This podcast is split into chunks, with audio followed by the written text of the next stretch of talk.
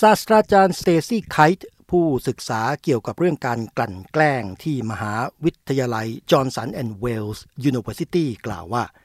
ในช่วงของการระบาดใหญ่นี้ เธอได้ยินเกี่ยวกับพฤติกรรมที่ดีของเด็กๆ อย่างเช่นการแสดงความเห็นอกเห็นใจต่อผู้อื่นที่มีเพิ่มมากขึ้น นอกจากนี้เด็กๆที่เคยไม่อยากไปโรงเรียนเพราะถูกรังแก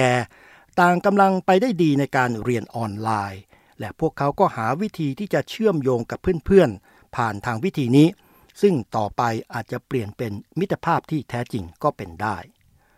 ส่วนคุณไดอาน่าเกรเบอร์ผู้แต่งหนังสือชื่อ Racing Humans in a Digital World และเป็นผู้ก่อตั้ง Cyber Civics ซึ่งสอนทักษะความเข้าใจและการใช้เทคโนโลยีดิจิทัล ให้กับเด็กๆใน 44 รัฐและใน 7 ประเทศ ได้สังเกตและได้ยินว่า เด็กๆถูกกีดกันน้อยลงกว่าก่อนที่จะเกิดโควิด -19 เพราะพวกเขาต้องพูดคุยโต้ตอบกับเพื่อนนักเรียนออนไลน์ หรือในกลุ่มเล็กๆ โดยมีครูคอยดูแล นอกจากนี้เด็กๆ ที่ปกติแล้วเป็นคนขี้อายก็สามารถสื่อสารกับคนอื่นได้ง่ายกว่าการเรียนในชั้นเรียน เด็กที่วุ่นวายตลอดเวลาก็สงบลงทำงานของตัวเองและไม่ทะเลาะกับเด็กคนอื่น เป็นต้นครับ ตัวอย่างเช่นตอนที่แองเจลีนาฟุสโกเด็กสาวอายุ 14 ปียังเรียนอยู่ในโรงเรียนนั้น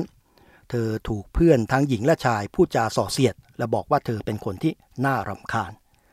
ถึงกระนั้นก็ตามเด็กหญิงฟุสโกก็บอกว่าเธอมักจะปล่อยให้เพื่อนแกล้ง หรือพูดอะไรกับเธอก็ได้ หรือแม้แต่ทำร้ายร่างกายโดยที่เธอไม่เคยโต้ตอบอะไรเลย ที่จริงแล้วฟุสโกชอบการไปโรงเรียน แต่การหามิตรภาพนั้นกลับเป็นเรื่องที่เจ็บปวด ขณะที่ครูก็พยายามจะเข้ามาแทรกแซงเพื่อแก้ปัญหาแต่ก็ไม่เป็นผล ในที่สุดเมื่อเดือนมกราคมที่ผ่านมา เธอก็ไม่อยากที่จะทนอีกต่อไป โดยพ่อแม่ของเธอได้ลงทะเบียนให้เธอเข้าโรงเรียนออนไลน์แห่งหนึ่ง ซึ่งช่วยให้เธอสามารถเรียนคนเดียวได้อย่างสบายๆ ไม่ถูกเพื่อนๆ กลั่นแกล้ง กวนใจ หรือทำให้ต้องเสียใจครับ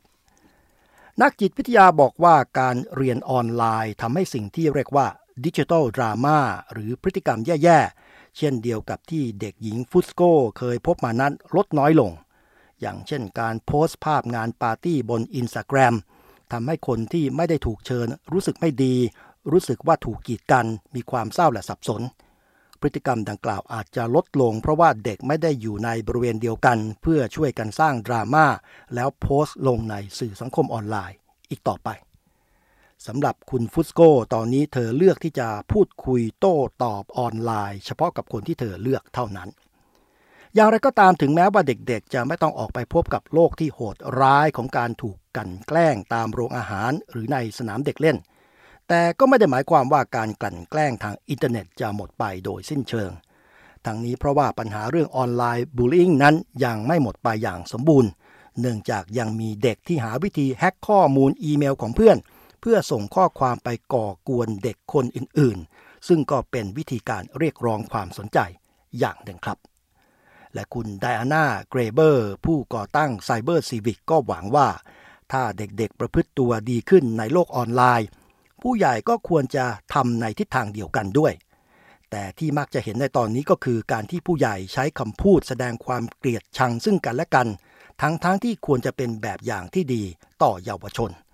ซึ่งเธอก็หวังว่าเด็กๆจะมองดูแล้วทำในสิ่งที่ตรงกันข้าม กับที่ผู้ใหญ่ทำกันครับ ผมจะเบินตันสมบุญ VOA วอชิงตัน